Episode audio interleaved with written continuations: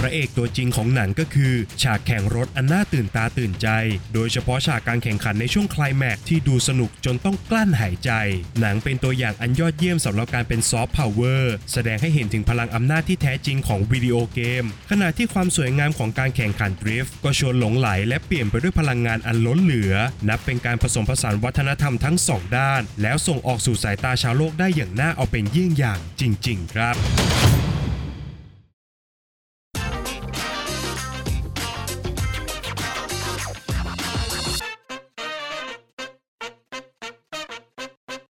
สวัสดีครับ ยินดีต้อนรับเข้าสู่ฟิเมนรีวิวนะครับ และภาพยนตร์ที่เราจะนำมารีวิวกันในวันนี้ก็คือ Alive Drift Drifting ซิ่งทะลุไมล์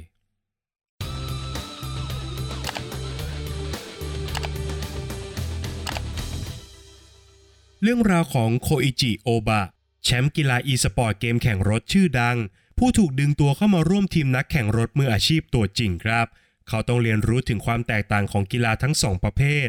ปรับตัวและฝึกฝนอย่างหนักเพื่อก้าวข้ามขีดจำกัดของตัวเอง และพลิกตัวตนจากเกมเมอร์หลังคันบังคับ สู่การเป็นสุดยอดนักดริฟต์หลังพวงมาลัยตัวจริงให้ได้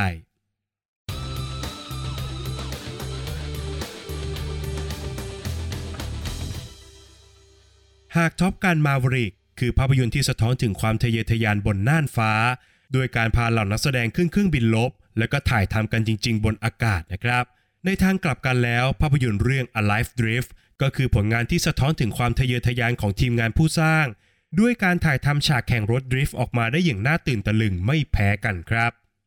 คงจะไม่ผิดนักนะครับ หากจะบอกว่าภาพยนตร์เรื่อง Alive Drift เป็นผลงานที่รู้จักตัวเองเป็นอย่างดีครับ และก็ไม่ได้พยายามจะเป็นอย่างอื่นที่มันฝืนธรรมชาติ ตัวหนังมาพร้อมกับบทภาพยนตร์อันเรียบง่ายตามสูตรสำเร็จ กับการเป็นหนังกีฬาที่ว่าด้วยตัวละครรองบอลต้องพยายามฝึกซ้อมอย่างหนักเพื่อเอาชนะตัวเอง แล้วก็พุ่งทะยานขึ้นชิงแชมป์ในกีฬานั้นๆ ในช่วงถ่ายเรื่องครับ แต่สิ่งที่ทำให้ภาพยนตร์เรื่องนี้แตกต่าง และก็มีเอกลักษณ์ก็คือ การที่ตัวละครนั้นได้ก้าวข้ามจากกีฬาอีสปอร์ตเข้ามาสู่การแข่งขันในโลกแห่งความเป็นจริงครับ นั่นจึงทำให้ภาพรวมของการเล่าเรื่องนั้น มันดูมีความคล้ายคลึงกับการฝ่าด่านของวิดีโอเกมผสมอยู่ด้วยครับ กับการที่ตัวละครหลักนั้นต้องประกอบภารกิจไปทีละด่านจนกว่าจะถึงเส้นชัยครับ พระเอกตัวจริงของภาพยนตร์ก็คือ ฉากแข่งรถอันน่าตื่นตาตื่นใจของเรื่องครับ ตัวหนังสามารถออกแบบทุกการดิฟรถออกมาได้อย่างน่าตื่นเต้น โดยเฉพาะอย่างยิ่งเมื่อทุกอย่างของภาพยนตร์นั้นเกิดขึ้นจากการถ่ายทำจริงทั้งหมดครับ ในสนามแข่งขันจริงนั้น ภาพยนตร์ก็ดึงตัวเอานักแข่งรถตัวจริงมาเป็นนักขับ แล้วก็ออกแบบฉากสตันต์ให้นะครับเเช่นเดียวกันกับการดึงตัวนักกีฬาอีสปอร์ตยอดฝีมือ มาโชว์ฝีมือการขับระดับท็อปในโลกของวิดีโอเกม และก็การแข่งขันอีสปอร์ตครับทุกการแข่งขันดริฟท์ที่ผ่านไปบนจอภาพยนตร์นั้น มันล้วนเต็มไปด้วยความตื่นเต้นหวือหวามากๆนะครับ จนมันทำให้ผมคิดว่าการแข่งขันครั้งต่อไปของหนังนั้น มันจะสามารถยกระดับขึ้นไปสู่ความรู้สึกที่มันเหนือกว่านี้ได้อีกหรือไม่ครับ ซึ่งตัวหนังก็สามารถท้าทายผู้ชมได้อยู่ตลอด และพุ่งทะยานความสวยงามของการแข่งขันมากขึ้นไปได้ตลอดจนจบเรื่องครับ โดยเฉพาะกับฉากการแข่งขันในช่วงคลายแม็กที่ดูสนุกจนถึงขนาดต้องกลั้นหายใจเลยทีเดียวครับ โดยงานด้านภาพของภาพยนตร์นั้น ถือเป็นอิทธิพลสำคัญสำหรับการสร้างประสบการณ์ความเร็วให้กับผู้ชม ด้วยการเลือกใช้อุปกรณ์หลากหลายชนิดในการถ่ายทำเพื่อให้ได้มาซึ่งภาพอันน่าหวาดเสียวมากๆนะครับแต่ก็ต้องยอมรับตามตรงครับว่ากล้อง action cam ที่ภาพยนตร์เลือกใช้นั้น มันยังมีข้อจำกัดอยู่บ้างครับ แม้ว่ามันจะสามารถมอบเฟรมภาพอันยอดเยี่ยมได้ แต่ในแง่ของคุณภาพไฟล์นั้นมันยังคงแตกต่างจากกล้องขนาดใหญ่อยู่พอสมควรครับหนึ่งสิ่งที่ผมรู้สึกได้ตลอดการรับชมก็คือ ภาพยนตร์เรื่อง Alive Drift เป็นอีกหนึ่งตัวอย่างที่ยอดเยี่ยมสำหรับการเป็นซอฟต์พาวเวอร์ในการเผยแพร่วัฒนธรรมออกมาได้อย่างร่วมสมัยครับ โดยเฉพาะกับการผสมผสานกีฬาทั้ง 2 ประเภทเข้าด้วยกันอย่างลงตัวนะครับ ภาพยนตร์แสดงให้เห็นถึงพลังอำนาจที่แท้จริงของเกม Gran Turismo ซึ่งเป็นเกมแข่งรถที่เต็มไปด้วยรายละเอียดอันสมจริง จนสามารถนำมาใช้เป็นสนามซ้อมสำหรับนักแข่งรถตัวจริงได้เลยครับ ขณะที่ความสวยงามของการแข่งขันดริฟต์ในสนาม มันก็ชวนหลงไหลและก็เต็มเปลี่ยนไปด้วยพลังงานอันล้นเหลือ นับเป็นการผสมผสานวัฒนธรรมทั้งสองด้าน แล้วส่งออกสู่สายตาของชาวโลกได้อย่างน่าเอาเป็นเยี่ยงอย่างจริง ๆ ครับ สุดท้ายนี้นะครับรอบที่ผมได้รับชมภาพยนตร์เรื่อง Alive Drift เป็นการจัดแชร์รอบพิเศษ ซึ่งผู้กำกับภาพยนตร์อย่างเทนชิโมยามะก็ได้มาร่วมพูดคุยถึงภาพยนตร์เรื่องนี้ด้วยนะครับ โดยเจ้าตัวได้เล่าให้ฟังครับว่า ผู้ชมที่ประเทศญี่ปุ่นนั้น ตีตั๋วเข้าไปรับชมภาพยนตร์เรื่องนี้กันซ้ำหลายรอบมากๆนะครับ เนื่องจากพวกเขาเนี่ยรู้สึกว่าถูกเติมเต็มด้วยประสบการณ์ด้านภาพ และก็เสียงของภาพยนตร์อย่างที่ไม่เคยเป็นมาก่อนเลยทีเดียวนะครับ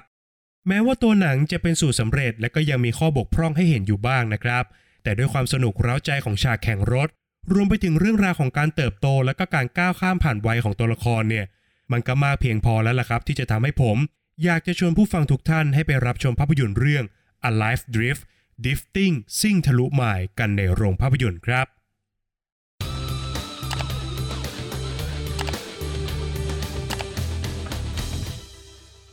ประเด็นตกผลึกจากภาพยนตร์เรื่อง Alive Drift ที่ผมจะชวนผู้ฟังทุกท่านมาคุยกันในวันนี้ก็คือ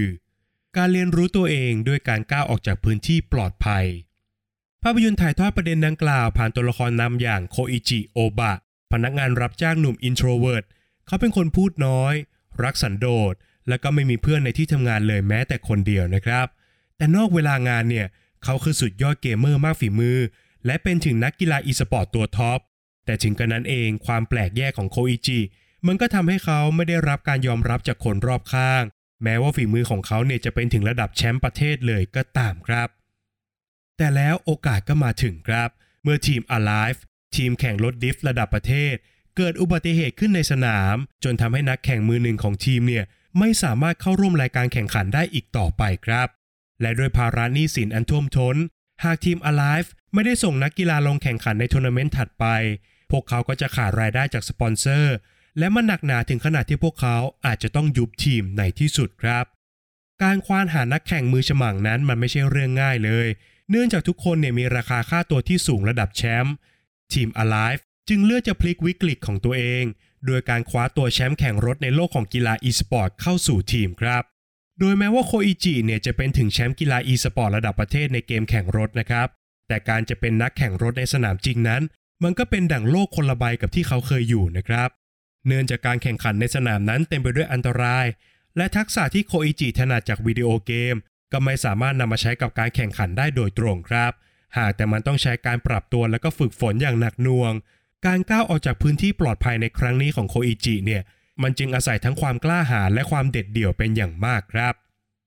ไม่เพียงแต่การฝึกฝนทักษะทางร่างกายเท่านั้นนะครับ แต่โคอิจิต้องเปลี่ยนตัวเองในระดับจิตใจด้วยเช่นเดียวกัน จากการที่เป็นคนเก็บตัวและใช้ชีวิตอยู่กับจอยเกมเป็นหลักนะครับ โคอิจิได้เรียนรู้ถึงมิตรภาพ ทีมเวิร์กและการร่วมมือกันเพื่อไปสู่ชัยชนะ การได้พบเจอกับทีมแข่งรถ Alive ทำให้โคอิจินั้นสามารถทำลายกำแพงที่ขวางกั้นเขา ระหว่างวิดีโอเกมกับโลกแห่งความเป็นจริงได้สำเร็จครับ เขาสามารถนำองค์ประกอบบางอย่างจากวิดีโอเกม มาใช้เพื่อพัฒนาองค์ความรู้ของเพื่อนร่วมทีมได้ ในขณะเดียวกัน การได้เหยียบคันเร่งในสนามแข่งรถจริง ๆ เนี่ย มันก็ยิ่งพัฒนาให้เขาเป็นนักกีฬาอีสปอร์ตที่เก่งกาจมากขึ้นครับ ส่วนที่ผมชอบมากที่สุดก็คือบทสรุปของภาพยนตร์ครับ มันเป็นการบอกกับผู้ชมอย่างชัดเจนนะครับว่า การก้าวออกจากพื้นที่ปลอดภัยของเรานั้น แม้ว่ามันจะเป็นเรื่องที่น่ากลัวและก็ยากจะรับมือนะครับ แต่การได้ก้าวเดินออกสู่โลกอีกใบหนึ่งที่เราไม่รู้จัก มันก็ทำให้เราสามารถเพิ่มขีดจำกัดของตัวเราเองได้เหมือนกันครับ และที่สำคัญที่สุดก็คือ การก้าวเท้าออกไปนั้นมันไม่ได้หมายความว่าเราเนี่ยจะไม่สามารถเดินกลับมาอยู่ในจุดเดิมที่เราพอใจได้อีกครั้งนะครับ โคอิจิได้ค้นพบเป้าหมายที่แท้จริงของชีวิต จากการผันตัวเป็นนักแข่งรถมืออาชีพ ในขณะเดียวกันเขาก็ได้เรียนรู้ครับว่า มันมีอะไรบ้างที่มันไม่เหมาะกับตัวเขาทางเลือกที่โคอิจิเดินนั้น มันเป็นแนวทางสู่การคว้าแชมป์ในรูปแบบของตัวเขาเอง ไม่ว่าแชมป์นั้นมันจะมาจากสนามแข่งไหนก็ตาม ฝากไว้ให้คิดกันนะครับ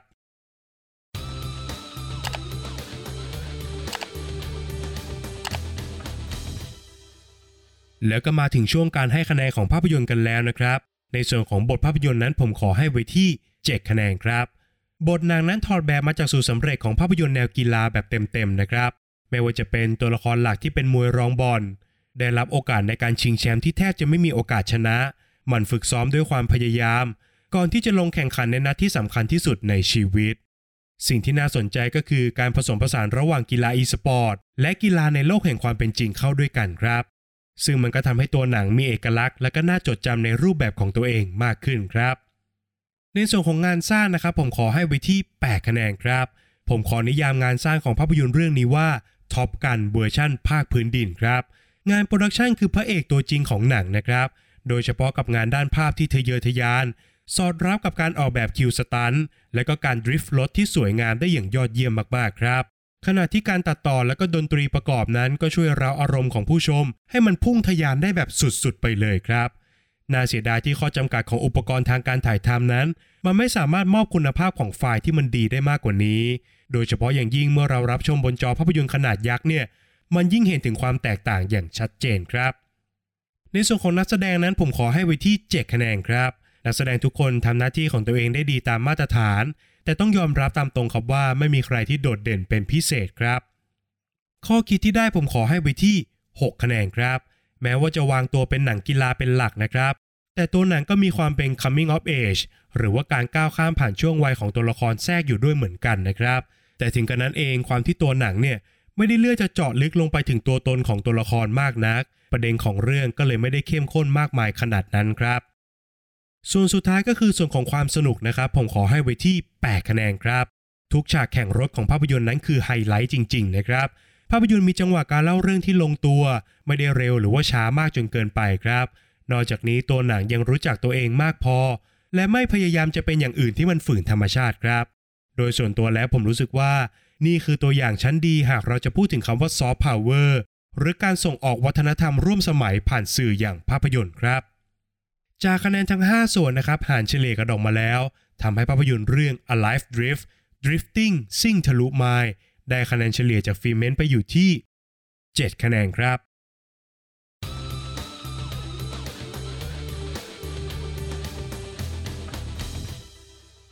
และนี่ก็คือทั้งหมดของฟิเมนรีวิวในวันนี้สำหรับภาพยนตร์เรื่อง Alive Drift Drifting ซิ่งทะลุไมล์นะครับ ก่อนจากกันไปครับอย่าลืมกดไลค์กด subscribe และกดกระดิ่งแจ้งเตือนให้กับฟิเมนในทุกช่องทางด้วยนะครับ ไม่ว่าจะเป็น Facebook Apple Podcast Spotify YouTube Channel b l o g d i t รวมไปถึงช่องทางใหม่อย่าง TikTok ด้วยนะครับ นอกจากนี้ทุกท่านยังสามารถเข้ามาพูดคุยกับฟิเมนได้ในกลุ่ม Open Chat ทางไลน์ครับ ทุกท่านสามารถ search คำว่าฟิเมนแล้วกดจอยกันเข้ามาได้เลยนะครับ ใน EP หน้าฟิเมนจะนำเสนอคอนเทนต์อะไรนั้น ต้องขอให้ติดตามกันด้วยนะครับสำหรับวันนี้ฟิเมนขอลาไปก่อน สวัสดีครับ